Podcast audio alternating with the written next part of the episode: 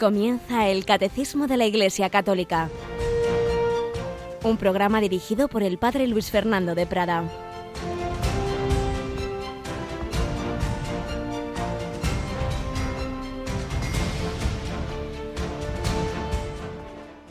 ¿Eres tú el que ha de venir o tenemos que esperar a otro?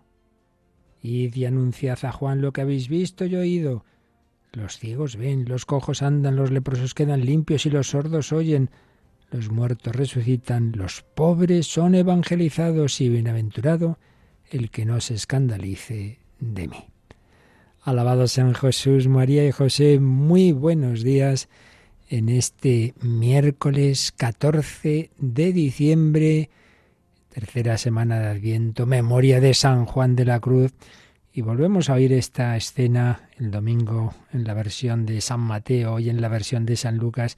Impresionante, Juan Bautista está en la cárcel y envía a sus discípulos a Jesús a hacerle esta pregunta decisiva. ¿Eres tú el que ha de venir o tenemos que esperar a otro? ¿Todavía tiene que llegar otro, el auténtico Salvador, o lo eres tú ya?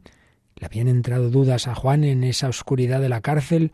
¿Lo hacía por sus discípulos? No sabemos. Lo cierto y verdad es que es una pregunta decisiva que atraviesa la historia, porque el mal, los problemas diversos, sufrimientos, injusticias, la muerte, esos siempre se han dado. Y el hombre busca algo, pues todo lo contrario, busca la justicia, busca la paz, busca la felicidad, busca la plenitud.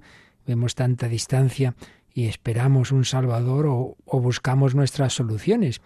Comentaba Benedicto XVI en una homilía hace años, pues como siempre con esa gran profundidad de su, de su mente, cómo los últimos siglos, pues tantas ideologías han venido a responder, bueno, bueno, Jesús lo que hizo no, no ha sido suficiente, el mundo sigue mal, tenemos que arreglarlo nosotros. No, no, no, no es Él, no era Él el que tenía que venir. Eh, estos somos otros los que lo arreglamos. Y vienen todas esas ideologías que pretenden hacer un mundo nuevo, una sociedad nueva, un paraíso en la tierra. Madre mía, y lo que han hecho es, son auténticos infiernos, desiertos, genocidios, porque por, por su cuenta creaban el modelo de lo que tenía que ser el hombre nuevo, la sociedad justa, y el que no se ajuste a esto nos lo cargamos y ya está. Y todo lo contrario, muchísimo peor. Y en cambio, el camino del Señor es ir cambiando corazones, transformando interiormente. Claro, es un camino más lento, pero es el único seguro. Y hoy lo vemos, pues cómo conquista el corazón de Juan de la Cruz, de Teresa, de Jesús, y todo eso va generando una reforma y eso va influyendo y va transformando poquito a poquito. Yo pensaba, por ejemplo, cuando empieza la Segunda Guerra Mundial, pues el Señor no impide ese mal, ese mal, eh, por ejemplo, pues en Polonia invadida por los nazis, por, por Occidente, por los soviéticos, por Oriente, el Señor no lo impide, el Señor no impide un Auschwitz, pero el Señor pues va transformando corazones, el corazón de un Maximiliano Kolbe, que da la vida en Auschwitz, que es luz en ese campo de concentración, como también ahí murió Edith Stein, o el corazón de un joven Carol Wojtyła, que, que en todos esos sufrimientos va madurando y que después, como Papa, iba a cambiar el mundo. Ciertamente, eh, se iba a, ser, iba a ser instrumento del Señor, pero después de todo un largo proceso de maduración interior, de, de un sufrimiento grande, de, en el cual se iba forjando el Señor no impidió tampoco la miseria en la India, pero conquistó el corazón de Teresa de Calcuta, que fue luz y una luz que se fue extendiendo y miles de, de seguidoras y de seguidores y de voluntarios. Ese es el camino. Una conquista, una transformación de los corazones que a su vez pues van transformando, van comunicando esa luz que han recibido de Cristo. No, no tenemos que esperar a otro. No nos hagamos nosotros los salvadores, no lo somos, es solo el Señor, pero hay que dejarse transformar por Él, hay que dejarse conquistar por Él, como San Juan de la Cruz. Y para eso está el Adviento y para eso está la liturgia año tras año. Una vuelta más el Señor quiere ir dando a nuestros corazones. Y también año tras año, mes tras mes, Radio María va adelante, también intentando conquistar zonas de España y del mundo para eh, anunciar el Evangelio. Y por eso estamos en nuestra campaña de Adviento Navidad, ya en nuestro tercer día. Y aunque con la voz todavía un poquito tomada, un servidor y también Yolanda Gómez, aquí estamos. Buenos días, Yolanda. Aquí estamos. Muy buenos días, padre. Pues sí, nuestras voces todavía no están del todo conquistadas, ¿verdad? Pero en fin, confiamos en que... poco a poco. Estos fríos es lo que tiene.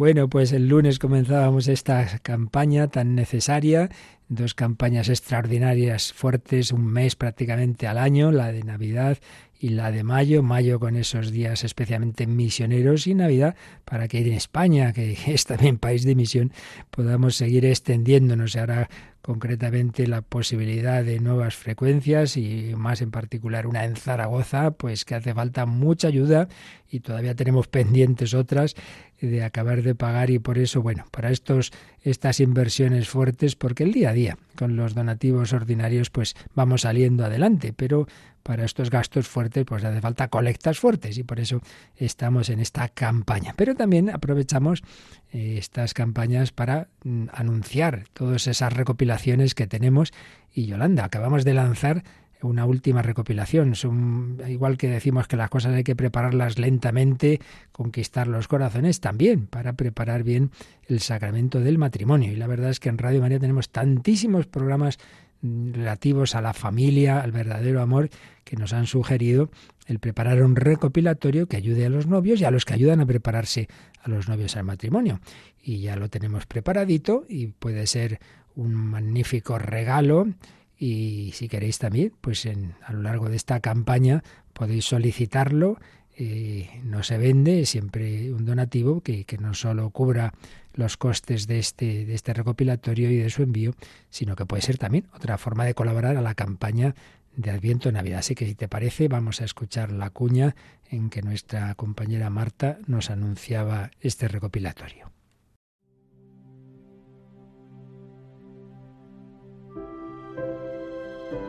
¿Cuántos años hay que estudiar para ser sacerdote? ¿Y para ser médico? ¿Y para casarse? Un cursillo prematrimonial de unas pocas semanas, o incluso de un solo fin de semana en algunos casos, ya carece totalmente de sentido y función. Los futuros cónyuges deben ser instruidos en el significado y en la belleza del matrimonio como sacramento, para ir a él desde una realidad y desde una vida de fe. Tras ver las heridas que abundan en la sociedad y en el corazón del hombre y comprobar lo necesario que es formar bien el corazón para el sacramento del matrimonio, Radio María se une a la preocupación de la Iglesia por prepararse adecuadamente para edificar en Cristo un matrimonio estable, fecundo y feliz. El amor hay que tomárselo en serio. Preparar el amor en serio, que va a ser para toda la vida. Tomar las decisiones adecuadas para que esto dure toda la vida. Por ello, hemos elaborado un recopilatorio que recoge más de 50 programas emitidos en nuestra emisora dirigidos por diversos conductores, incluyendo conferencias, reflexiones y testimonios que pueden ayudar a los jóvenes a vivir bien el noviazgo y prepararse para recibir el sacramento del matrimonio con el corazón bien dispuesto. Además, también pueden servir a aquellos que los acompañan en esta preparación. El día de tu boda estás diciéndole al Señor que forme parte de tu matrimonio, ¿no? Entonces Él está en medio. Entonces, si tú lo ves bajo ese punto de vista y lo vives bajo ese punto de vista en la oración, o sea, es que el matrimonio sale bien. Puedes pedir este recopilatorio en un DVD o en un pendrive en el 91 822 8010 o en nuestra página web radiomaria.es. También puedes descargarlo en nuestra sección de podcast. Radio María al servicio de la familia. Bueno, pues ya lo sabéis, a partir de las 9 de la mañana siempre habrá alguien en ese 91 822 8010 para tu donativo a esta campaña, para encargar este recopilatorio o cualquiera otro. Todos ellos, los que hemos ido preparando, los tenéis en un catálogo en la web, en radiomaria.es, arriba, si miráis donde pone pedidos de programas, pincháis ahí, veréis el catálogo en el que a lo largo de los años pues ahí tenéis clasificados un montón de recopilatorios por temas. Y hay una novedad, y es que poquito a poquito, como cada vez se usa más el podcast, pues ya no solo podréis encontrar individualmente los programas, sino los recopilatorios, poquito a poquito, porque es mucha tarea y somos pocos y esto se va poniendo, pero por ejemplo, este en concreto me parece o está o estará muy prontito y el anterior que acabamos de preparar, el del duelo. Pero Yolanda, esta semana también tenemos una, una retransmisión especial. La verdad es que no paramos. El sábado pasado desde Valencia, toma de posesión del, nuevo arzobispo de Valencia y este sábado ¿a dónde nos vamos? Nos vamos hasta San Sebastián, en su catedral, a las 11 de la mañana, el sábado, las 10 en Canarias, pues tendrá lugar la, bueno, la toma de posesión del, y consagración, episcopal, es verdad, de Monseñor Fernando Prado, pues como obispo de San Sebastián. Pues ya lo sabéis, este sábado a las 11, las 10 en Canarias. Pues nada, vamos adelante. Estamos terminando ya el sacramento de la confirmación y previamente, ahora unos días, leemos algunos de los muchos artículos que nos dejó este sacerdote y periodista tan buen comunicador que fue José Luis Martín Descalzo.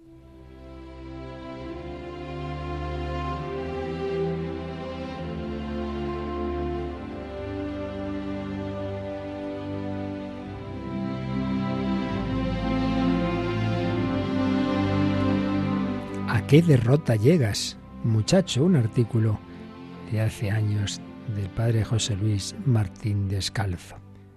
Me ha angustiado tu carta de hoy, muchacho. ¿Te muestras tan seguro de ti mismo? ¿Te sientes tan gozoso de lo que llamas haber madurado? He temblado al percibir esa punta de desprecio con la que hablas de tus años juveniles, de tus sueños, de aquellos ideales que Escribes, sí, eran hermosos, pero irrealizables. Ahora me explicas, te has adaptado a la realidad y con ello has triunfado. Tienes un nombre, una buena casa, un cierto capital, una familia. Exhibes todo eso como si fueran joyas en el escote de una dama. Solo en medio de tanto orgullo se te escapa un diminuto relámpago de nostalgia al reconocer que aquellos absurdos sueños eran cuando menos hermosos.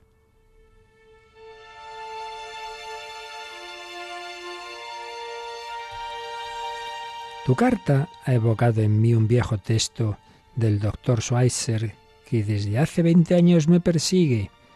Me gustaría que te lo aprendieras de memoria, porque puede ser tu última tabla de salvación. Y citaba este texto que creo que a todos nos puede venir muy bien lo que comúnmente nos hemos acostumbrado a ver como madurez en el hombre es en realidad una resignada sensatez. Uno se va adaptando al modelo impuesto por los demás al ir renunciando poco a poco a las ideas y convicciones que le fueron más caras en la juventud. Uno creía en la victoria de la verdad, pero ya no cree. Uno creía en el hombre, pero ya no cree en él. Uno creía en el bien, y ahora no cree. Uno luchaba por la justicia y ha cesado de luchar por ella. Uno confiaba en el poder de la bondad y del espíritu pacífico, pero ya no confía. Era capaz de entusiasmos, ya no lo es. Para poder navegar mejor entre los peligros y las tormentas de la vida, se ha obligado a aligerar su embarcación y ha arrojado por la borda una cantidad de bienes que no le parecían indispensables pero que eran justamente sus provisiones y sus reservas de agua. Ahora navega, sin duda con mayor agilidad y menos peso, pero se muere de hambre y de sed.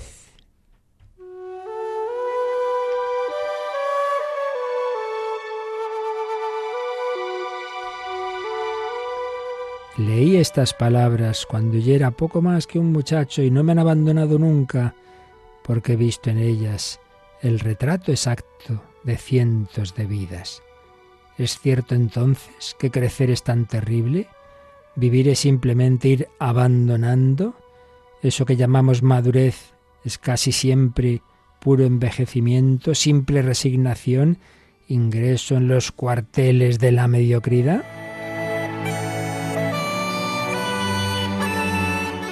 Me gustaría, amigo, que antes de exhibir tanto orgullo te atrevieras a repasar esa lista de seis batallas y te preguntaras a ti mismo a qué derrota llegas, seguro de que de ahí deducirás lo que te queda de humano.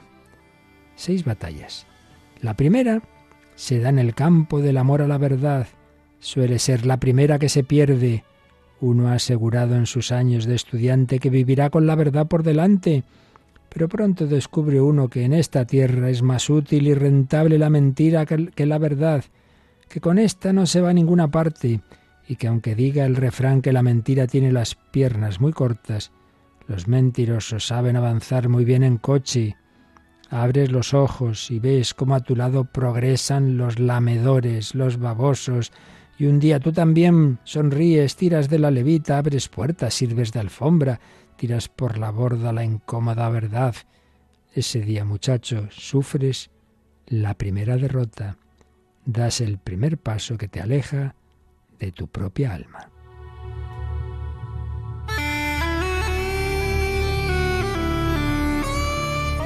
La segunda batalla tiene lugar en los terrenos de la confianza. Uno entra en la vida creyendo que los hombres son buenos. ¿Quién podría engañarnos? Si de nadie somos enemigos, ¿cómo lo sería alguien de nosotros? Y ahí está, ya esperándonos el primer batacazo.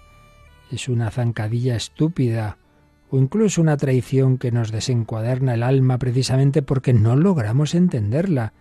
Y nuestra alma herida, bascula de punta a punta. El hombre es malo, pensamos. Rodeamos de hilo espinado nuestro castillo interior.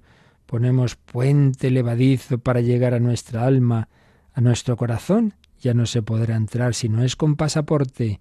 El alma forrada de cuchillos es la segunda derrota. La segunda derrota. La tercera es más grave porque ocurre en el mundo de los ideales.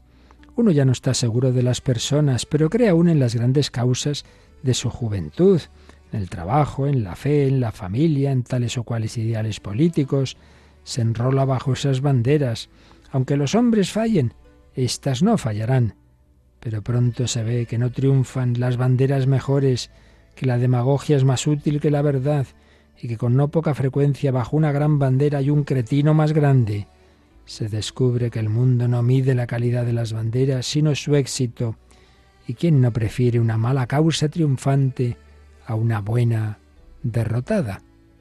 Ese día otro trozo del alma se desgaja y se pudre.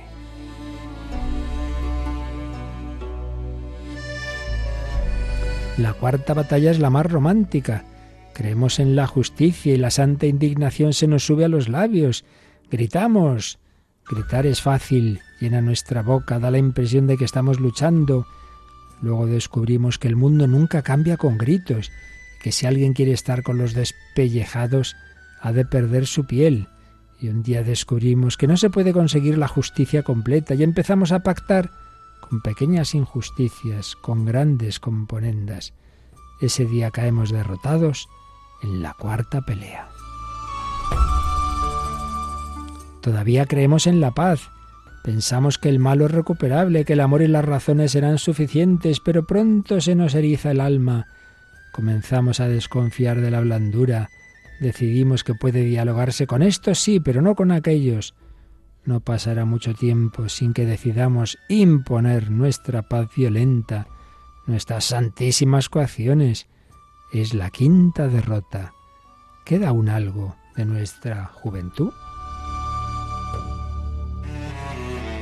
Quedan aún algunas ráfagas de entusiasmo, leves esperanzas que rebrotan leyendo un libro o viendo una película, pero un día las llamamos ilusiones. Un día nos explicamos a nosotros mismos que no hay nada que hacer, que el mundo es así, que el hombre es triste. Perdida esta sexta batalla del entusiasmo, al hombre ya solo le quedan dos caminos.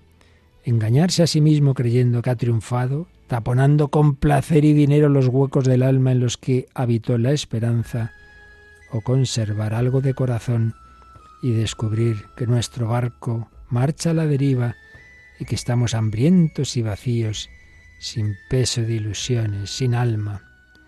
Me gustaría que al menos te quedara esta angustia, amigo que me escribes, y que tuvieras aún el valor suficiente para preguntarte ¿A qué derrota has llegado, muchacho?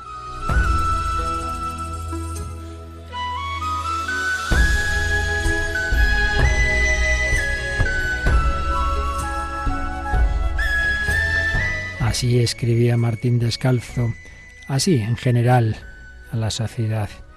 Ahora el cristiano y el sacerdote que él fue añadiría en otros muchos momentos lo que añado yo ahora. Y es que hay alguien capaz de rehacer esos corazones decepcionados, desilusionados. Hay alguien que nos dice, sí, yo mantuve el ideal que era vuestra salvación, vuestro amor. Sí, recibí la injusticia, el desagradecimiento, la traición, la muerte, morí en una cruz, sí, pero resucité. Y si tú vives conmigo, nunca fracasarás. Al final la guerra está ganada, perderás batallas, pero no te perderás a ti mismo. ¿De qué le sirve al hombre ganar el mundo entero si se pierde a sí mismo? Le decía Íñigo de Loyola a Francisco Javier. San Francisco Javier, que tanto dolor tuvo viendo pues tantos cristianos que allí en Oriente pues iban a lo suyo, iban a sus negocios más que a lo más importante por lo que él estaba allí, que era llevar el Evangelio a todos los hombres. Pero con Jesucristo, al final, sí que vale la pena. No hay ningún ideal que se agoste. Podemos seguir creyendo en ellos, podemos seguir, porque hay alguien que nos acompaña. No son mis ideales vacíos, es Cristo que va conmigo. Pues en esa esperanza caminamos. ¿Eres tú el que ha de venir o tenemos que esperar a otro? No, no tenemos que esperar a otro. Jesucristo es el único redentor que conquista nuestros corazones y nos ayuda a ser luz también para todos los hombres.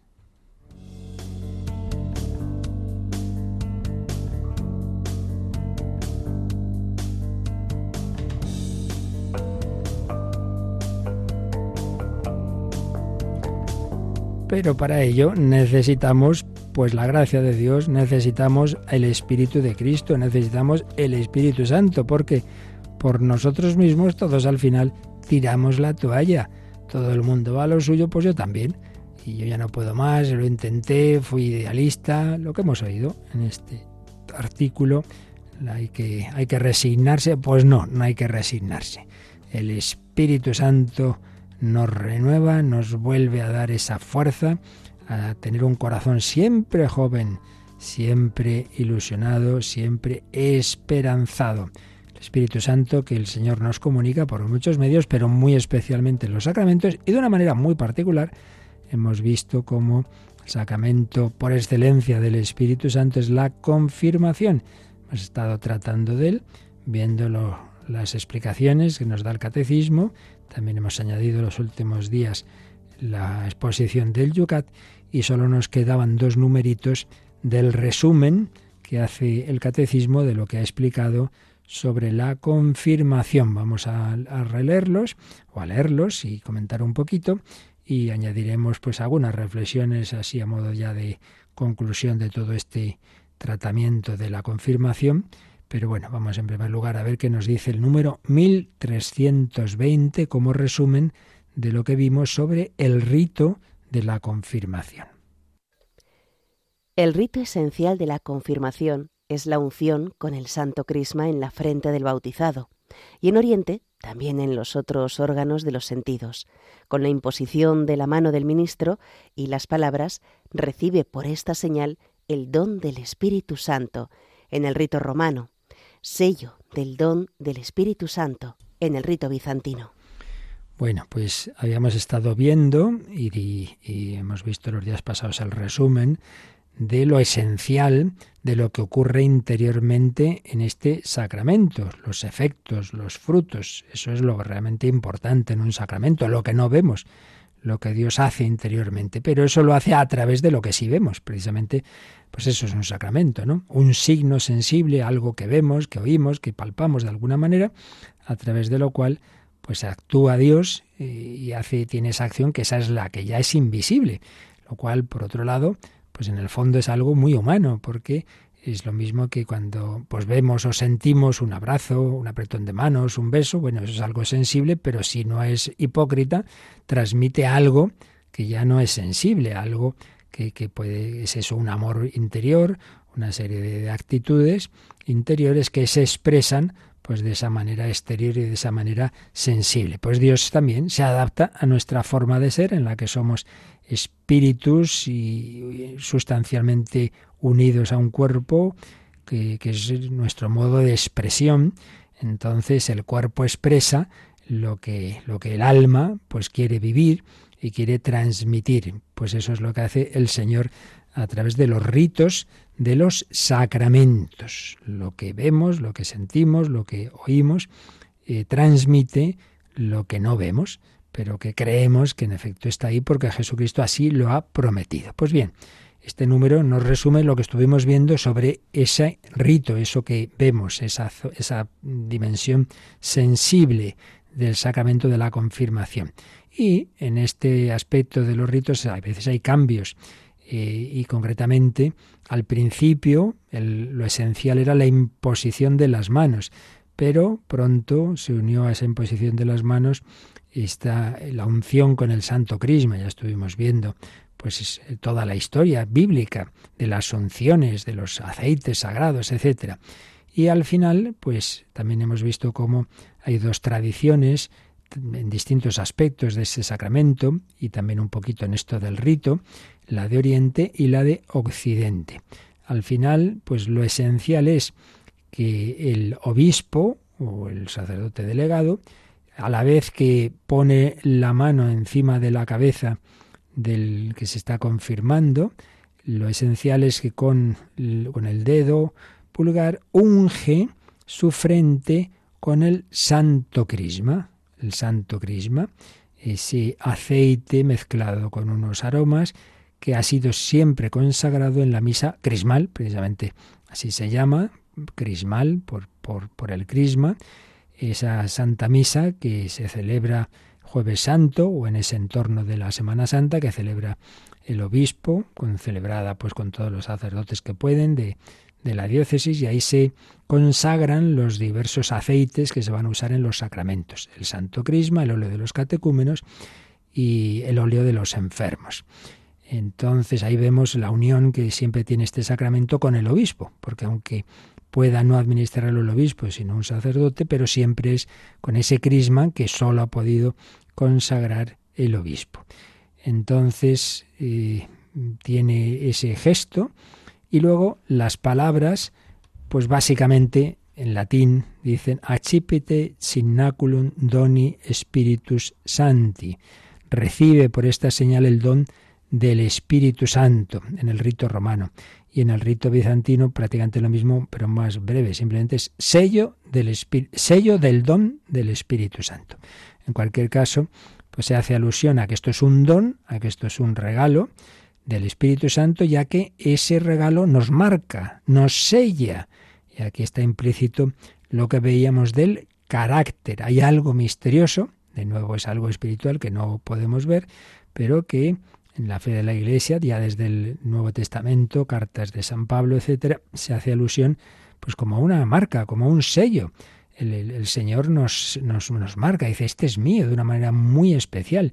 Y en efecto es un sacramento que prolonga, que profundiza, que hace más fuerte la incorporación a Cristo y por tanto a la Iglesia, dado que Cristo es la cabeza del cuerpo místico que es la Iglesia.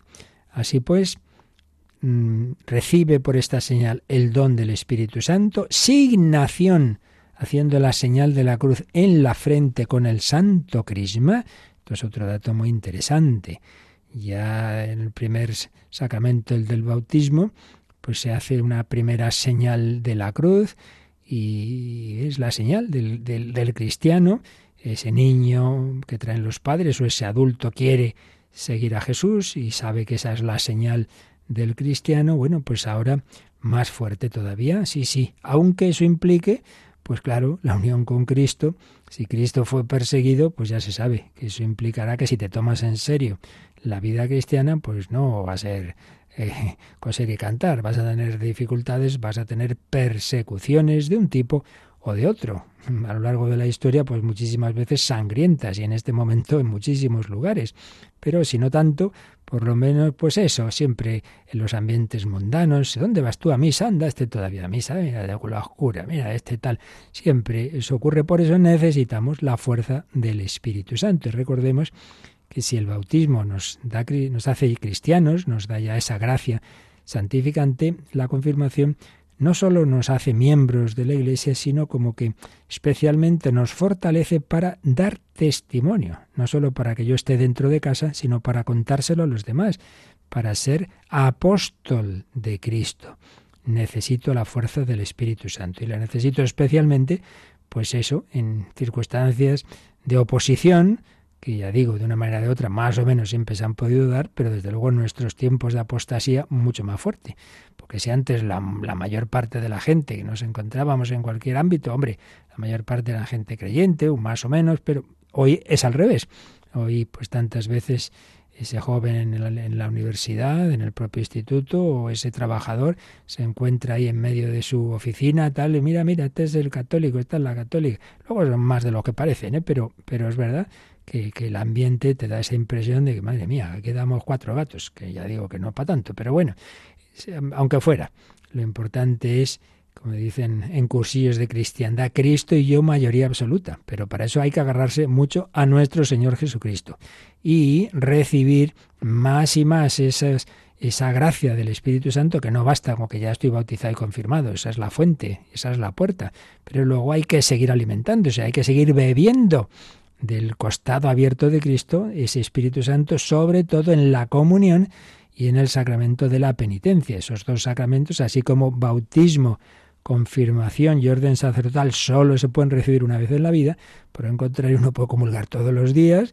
y, uno puede confesarse pues también con, con, mucha frecuencia y son dos sacramentos que nos sanan, nos curan, el de la penitencia, nos alimentan, el de la Eucaristía y son una auténtica maravilla para seguir luchando en, todas las circunstancias y también cuando pueda llegar la persecución.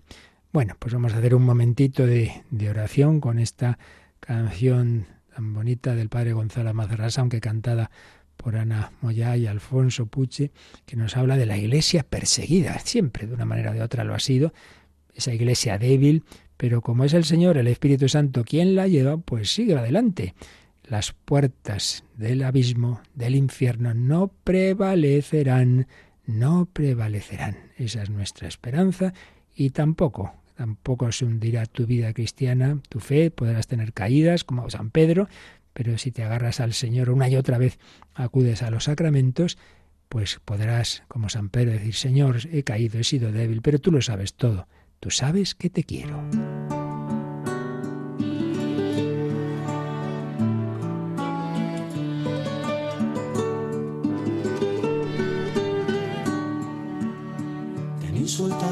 Tu maestro, te han ofrecido el cáliz del desprecio, te han ajustado a golpes contra el leño, te han acusado de lo que no has hecho, te han exigido lo que no hay derecho y te han pisado el rostro contra el suelo. Por eso,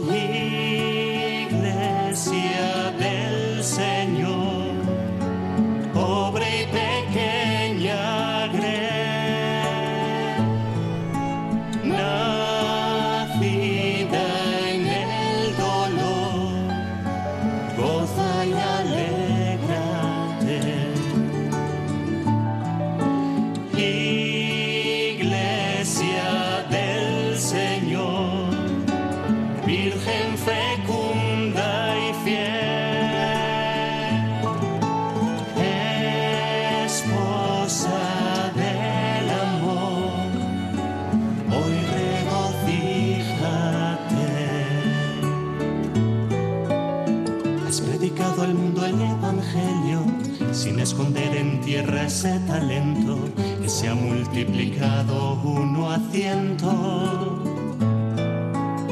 Has perdonado el odio y en silencio te has sacudido el polvo del desierto, convirtiendo en amor en sufrimiento.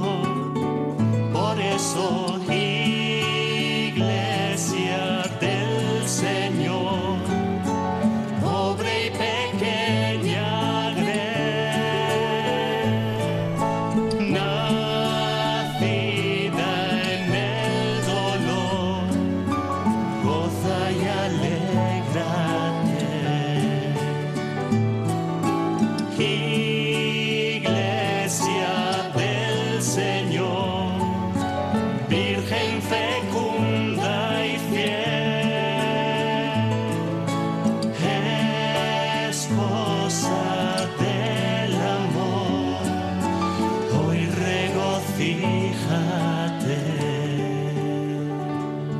El Catecismo de la Iglesia Católica en Radio María. Iglesia del Señor. Una iglesia en la que se entra por los sacramentos de la iniciación cristiana. Y ese es el bloque que estamos viendo. Dentro de los siete sacramentos, el primer bloque son los de iniciación, bautismo, confirmación, Eucaristía. Bueno, pues precisamente el último número del resumen que nos hace el catecismo sobre la confirmación nos recuerda esa conexión de los primeros sacramentos. Leemos 1321. Cuando la confirmación se celebra separadamente del bautismo, su conexión con el bautismo se expresa, entre otras cosas, por la renovación de los compromisos bautismales. La celebración de la confirmación dentro de la Eucaristía contribuye a subrayar la unidad de los sacramentos de la iniciación cristiana. Unidad de los sacramentos de la iniciación cristiana. Bautismo, confirmación, Eucaristía son tres sacramentos distintos, pero tienen en común que son los sacramentos de iniciación, de entrada en la vida cristiana y eclesial. Y esa unidad se manifiesta a lo largo de la historia y de las tradiciones dentro de la Iglesia de posibles distintas formas. Una unidad que sobre todo es muy, muy fuerte entre los dos primeros, entre bautismo y confirmación, tanto que al principio siempre iban unidos, muy unidos, muy unidos, hasta el punto que de alguna manera podríamos decir que la confirmación es como la segunda parte del bautismo, como su plenitud. Pero ahora, ¿qué situación hay en, en esta distribución en este itinerario de los tres sacramentos de la iniciación. Pues recordemos, hay que distinguir, por un lado, la tradición oriental y por otro lado la occidental. Y luego, si es eh, estamos hablando de estos sacramentos de niños o estamos hablando de adultos. En la tradición oriental se ha mantenido la costumbre inicial, que era en la misma celebración bautismo y confirmación. No solo eso, sino que ellos añaden también pues una primera Eucaristía en el sentido que aunque sea un niño, pues se le pone una gotita de la sangre de Cristo, del vino consagrado, eh, en sus labios. Es como que ya esa primera comunión de alguna manera, pues ahí la, han recibido. Entonces eso, en Oriente, pues los tres sacramentos de iniciación también eh, los niños los reciben unidos. En Oriente, cuando es un adulto, el que se convierte, entonces también, ordinariamente, en esa celebración de su admisión en la Iglesia, se le bautiza, después se le confirma y todo ello dentro de la celebración de la Santa Misa, en la cual al final recibe su primera comunión. He tenido la gracia de hacerlo esto en algunas ocasiones, pues eso, con, adultos, con un, joven, recuerdo, de veintitantos años, eh, un adolescente de, de 16, en fin, con algunas otras personas, y es muy bonito, una celebración pues en la que se van dando esos tres pasos. Esta, esta persona es bautizada y, luego es, es, confirmada y luego ya en la parte final de la misa, pues claro, hace su primera comunión. Eh, en cambio, si estamos hablando de dentro de Occidente, de lo ordinario en los niños, pues ya sabemos que es que nosotros normalmente, pues al principio solamente el bautismo, y luego lo que ocurría antes, al principio, era que después la confirmación y después la Eucaristía en la primera comunión. Recordemos que luego ocurrió que como en Occidente se intenta que la confirmación la, la administre el obispo, aunque verdad que también puede delegar y lo hace con mucha frecuencia en sacerdotes, pero bueno, siempre se intenta que sea el obispo y el obispo no podía llegar a todas partes eh, estamos hablando de otros tiempos sobre todo, ¿no? Pues claro, que se iba extendiendo el cristianismo, muchos pueblos, no había medios de comunicación como hoy, unos coches, etcétera. Pues claro, hasta que el obispo pasaba por cada pueblo pasaban años. Y ese es el motivo por el que, pues en muchos casos se alteró el orden y después del bautismo vino la primera comunión y después la confirmación, pero ya hemos explicado bastantes días y ocasiones que el orden teológico no es ese. El orden teológico es que bautismo y confirmación eh, culminan en el sacramento rey, que es el sacramento de la Eucaristía. Pero incluso eh, cuando se hace esa separación este, entre bautismo y confirmación, este número nos ha recordado que cuando se hace la celebración de la confirmación separada del bautismo, uno de los signos que nos indican que está conectado con el bautismo es que se renuevan las promesas bautismales. la hicieron los padres en nombre de ese niño, pues ahora este adolescente, este preadolescente, este jovencito, pues él es el que dice, sí, sí, creo y renuncio.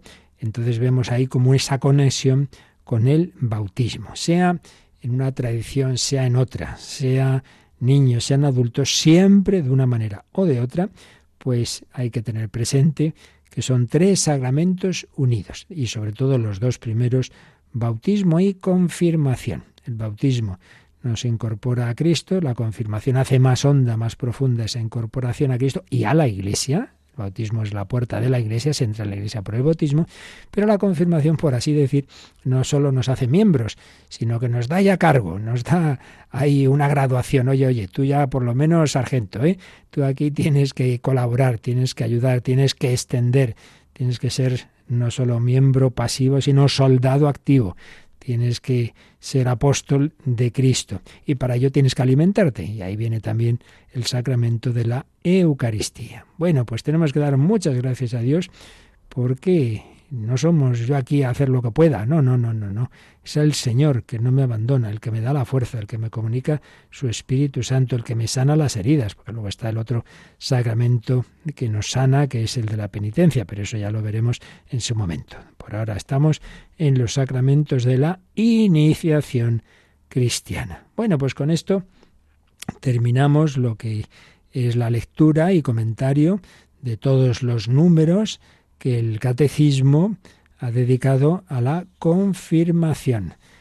Recordemos que eh, han sido varias secciones, una pequeña introducción, luego pues el recuerdo de cómo ha aparecido la confirmación dentro de la historia o economía de la salvación, es decir, cómo fue prefigurada en el Antiguo Testamento, cómo el punto clave es la relación entre Jesús y el Espíritu Santo, como Jesús, lleno del Espíritu Santo desde su concepción, sin embargo, recibe nuevas efusiones del Espíritu Santo y muy particularmente la escena del bautismo de Jesús en el Jordán, pues viene a ser un poco como el modelo del cristiano que ya tenía el Espíritu Santo por su bautismo, pero después pues recibe una nueva efusión del Espíritu Santo en la confirmación, así como el hombre Cristo Jesús, como Dios, pues eh, siempre está lleno del Espíritu Santo, claro, no faltaría más, pero como hombre esa naturaleza humana, esa alma humana, ese cuerpo y alma unidos en su naturaleza humana, reciben una nueva efusión del Espíritu Santo y particularmente en el bautismo. Pues el cristiano la recibe en la confirmación. Pero luego también está el, punto importantísimo de Pentecostés, Pentecostés. Jesús les dice a los apóstoles, yo no he podido deciros todo, no podéis cargar con todo por ahora, pero vendrá el Espíritu Santo, esperad que se cumpla la promesa del Padre. Y así fue. Y eh, está el símbolo previo de cuando Jesús muere en la cruz, el soldado le atraviesa el costado con la lanza, al punto salió sangre y agua. Sangre, Cristo ha dado su vida para darnos la vida divina, simbolizada en el agua, es un símbolo del Espíritu Santo. Bueno, pues ese símbolo se convierte en realidad 50 días después, porque en Pentecostés hay una gran comunicación del Espíritu Santo, esos símbolos de las lenguas de fuego, del viento impetuoso, pero lo importante es lo que ocurre en los corazones de los discípulos. Están ahí no solo los apóstoles, sino un grupo de unos 120 discípulos con María, con María, muy importante. Si María abre su corazón para que el Espíritu Santo realice la encarnación, el verbo se hizo carne en María, ahora el Espíritu Santo realiza como una nueva encarnación mística, el verbo se hace carne, entre comillas, en ese cuerpo místico, en esa iglesia en la que y los apóstoles pues van a transmitir, van a anunciar a ese Jesús. Pues María también está ahí, porque ella interviene, intervino en la encarnación física, por así decir, e interviene ahora en esa otra encarnación de, del Cristo místico, en su iglesia. Bueno, pues ese primer apartado nos recordaba estas etapas de la historia de la salvación y luego cómo los apóstoles, como los apóstoles imponían las manos bautizaban y después imponían las manos transmitiendo el don del Espíritu Santo y como ahí pues la Iglesia ha visto ese origen de lo que luego hemos llamado ese sacramento de la confirmación. Luego las dos tradiciones, como se ha ido desarrollando en Oriente y en Occidente. Ese fue el primer bloque. El segundo apartado, los signos y el rito de la confirmación. Y ahí hablamos pues, de esa imposición de manos, hablamos de la unción, de ese, de ese crisma y del sello, del sello del Espíritu Santo. Por medio de esta unción, el confirmando recibe la marca, el sello del Espíritu Santo, el sello símbolo de la persona. Yo estoy marcado, yo soy de Cristo. Hablamos ahí de la celebración de la confirmación, justamente lo que acabamos de ver en el número de resumen, los diversos momentos del rito. Aquí lo que podemos recordar es que antes del momento esencial que ya hemos visto hoy, que es cuando el obispo o su delegado eh, pone la mano sobre la cabeza del confirmando y en su frente le, le, signa con la señal de la cruz con el santo crisma, pero antes recordemos que ha habido un momento comunitario, todos los que se, si era son varios, todos los que se confirman, pues hay un momento en que el obispo extiende las manos sobre todos ellos, haciendo una oración invocando al Espíritu Santo. Y luego, después del rito esencial, el gesto del beso de la paz, ese abrazo, ese, ese beso, ese, ese signo de paz que viene a recordar, oye, que has entrado de una manera más honda en la iglesia. Entonces, la cabeza de la iglesia en la diócesis, el obispo, pues te, te, lo, te, te da ese abrazo diciéndote, ya eres, estás aquí dentro, ya como más activo. Tercer bloque, efectos de la confirmación. Hace más honda la filiación divina, nos une más firmemente a Cristo, nos une más, más hondamente también con la Iglesia, aumenta en nosotros los dones del Espíritu Santo y nos concede, como hemos visto también, una fuerza especial del Espíritu Santo para difundir y defender la fe. Imprime un carácter, una marca espiritual indeleble, por eso solo se puede recibir una vez en la vida, y perfecciona el sacerdocio común de los fieles que ya recibimos en el bautismo. Recordemos que hay un sacerdocio ministerial, que ese es el que recibimos los presbíteros y por supuesto la cumbre del sacerdocio, que es el episcopado, pero hay un sacerdocio común de todos los cristianos por el que todos están llamados a participar en el culto divino, a orar, a dar gracias a Dios, a ofrecer la propia vida, etc. Cuarto punto, cuarto bloque, ¿quién puede recibir este sacramento? Todo bautizado que aún no esté confirmado. Puede y debe. Hay que hacer todo lo posible para que todos todo cristiano reciba este sacramento, no se quede solo en el bautismo. Hablamos de la preparación, eh, de la catequesis, pero sobre todo de la oración, tan importante, de recibirlo bien, recibirlo en estado de gracia, aunque ya dijimos que si uno no lo recibe como, como hay que hacerlo, en estado de gracia, sino en pecado, aunque lo reciba mal, confirmado queda. Cuando se arrepienta y, recobre esa gracia por, por el perdón y el sacramento de la penitencia, pues recibirá también las gracias que en aquel momento pudo perder. Hablamos del padrino y luego también el último bloque que fue el ministro de la confirmación. Siempre el ministro originario es el obispo, pero el obispo puede delegar habitualmente en el presbítero, de una manera ordinaria siempre en Oriente, de una manera menos ordinaria en Occidente, y luego siempre en el caso extraordinario de peligro de muerte, ahí cualquier sacerdote puede confirmar. Pues eso es lo que hemos ido viendo sobre este sacramento que debemos valorar, que debemos hacer lo posible por quien no lo haya recibido, pues, pues está a tiempo. Mire, yo es que no lo hice de joven, pues pregunta en tu parroquia, porque siempre hay celebraciones en las que con una preparación especial, pues se puede confirmar a los, a los adultos y si son, pues eso, adolescentes o niños, dependiendo de las diócesis, a veces se adelanta más la edad, menos, en fin, eso ya hay que verlo en cada sitio, pero hagamos lo posible por no perderlo. De todas maneras, aunque ya hemos terminado lo que nos dice el catecismo, todavía haremos una, viendo algunos autores, pues veremos una visión así de conjunto y de aplicaciones espirituales de este sacramento, pues algún día más. Pero bueno, de momento lo dejamos aquí y tenemos unos minutitos para reposar todo esto, para invocar al Espíritu Santo, gran protagonista de este sacramento, y si tenéis alguna consulta, algún testimonio, alguna pregunta de este u otros temas, pues ahora nos recuerdan cómo nos las podéis enviar.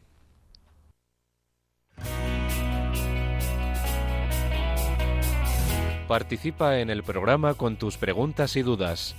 Llama al 91005 9419 91005 9419. Puedes escribir un mail a catecismo o escribirnos un mensaje al teléfono de WhatsApp 668 594 383 668 594 383.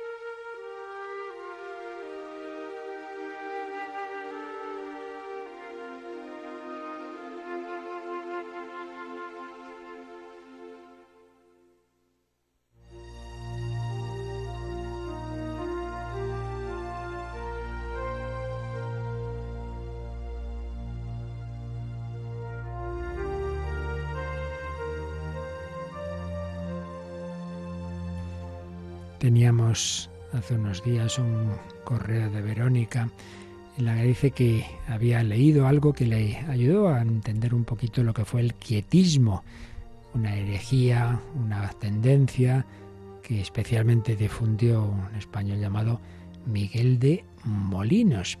Entonces, como en aquel momento ese quietismo, pero hoy día es muy parecido pues a tendencias así de tipo orientalista, en las que parece que hay que prescindir de cualquier idea de Dios, como Dios siempre está mucho más alto que todo lo que podamos pensar, entonces no pienses en nada, vacío, total, etcétera.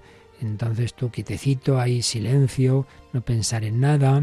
Pues es verdad, esto es pues otra versión, digamos, de aquel quietismo muy propio de nuestra época relativista en que se piensa que no podemos conocer a Dios. Una cosa es, que esto es verdad, evidente, que el hombre nunca va a abarcar del todo a Dios. Toma, no, no, no, nos conocemos a nosotros mismos ni unos a otros. Cada ser humano es un misterio, no vamos a conocer perfectamente a Dios. Pero una cosa es esa y otra cosa es que si Dios, Él, ha querido, como ha querido, revelarse, no podamos conocerlo suficientemente, nunca exhaustivamente, por supuesto, pero eso toda la eternidad y nunca acabaremos. Pero sí lo suficiente para poder no simplemente decir, sí, hay alguien ahí, no se sabe muy bien quién, ¿verdad? Sino lo importante es hacer silencio porque cállate, porque no tienes ni idea. Pues sí tenemos idea, porque Dios nos lo ha dicho, porque Dios se ha revelado como Padre, Hijo y Espíritu Santo, y sobre todo porque se ha hecho hombre en Jesucristo. Entonces, claro, quien me ha visto a mí ha visto al Padre.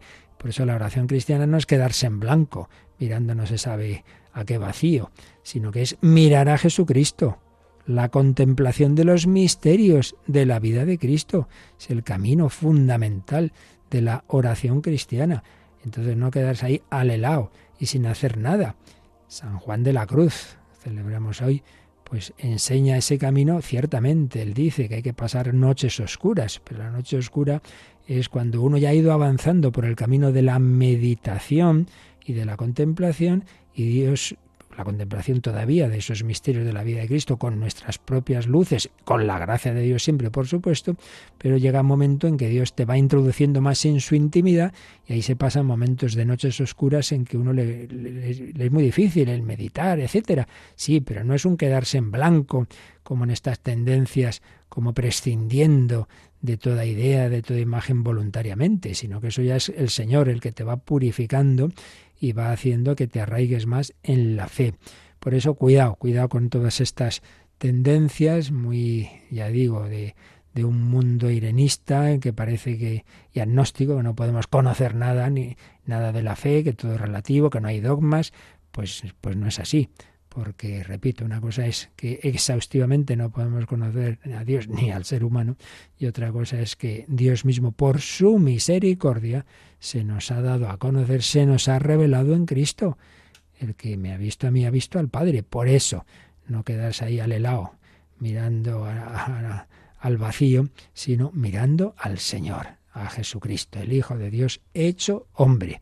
Y para eso tenemos este tiempo tan bello a prepararnos a contemplar a ese niño Jesús, no, no, no miramos el vacío, sino miramos a ese niño en el pesebre, miramos a ese joven, a ese adolescente en a ese hombre Cristo Jesús en la vida pública, a ese crucificado y a ese resucitado que nos comunica el Espíritu Santo. Pues a ese Espíritu Santo le pedimos que nos ayude a vivir en este día. Y os recuerdo dos cosas. Una, esta noche os espero también. Y los miércoles aquí hacemos partida doble. A las 11 de la noche el hombre de hoy y Dios. Pues estamos culminando precisamente un bloque sobre el corazón, la afectividad que, que, Jesucristo quiere ir formando en nosotros y por otro lado que estamos en nuestro tercer día de campaña de Navidad, que necesitamos la ayuda de todos, que si queremos que Radio María siga adelante y que se extienda y que pueda emitirse en más sitios. Para ello necesitamos ese empujón de estas colectas extraordinarias, la de mayo y la de ahora Adviento Navidad. Y ya en dos, tres minutos, a las nueve por lo menos, ya habrá quien atienda ese teléfono, ese 91 822 8010, para vuestros donativos, para vuestros encargos de recopilatorios, para lo que queráis. Y también a través de la web radiomaria.es, pestaña donativos, ahí están todas las formas de colaborar también el último sistema habilitado que es el, el Bizum, en código 38048. Pues pedimos al Señor su bendición para que sea un día gozoso con la intercesión de San Juan de la Cruz, de avanzar en el conocimiento de Cristo y de extenderlo a los demás. La bendición de Dios Todopoderoso, Padre, Hijo y Espíritu Santo, descienda sobre vosotros. Alabado sea Jesucristo.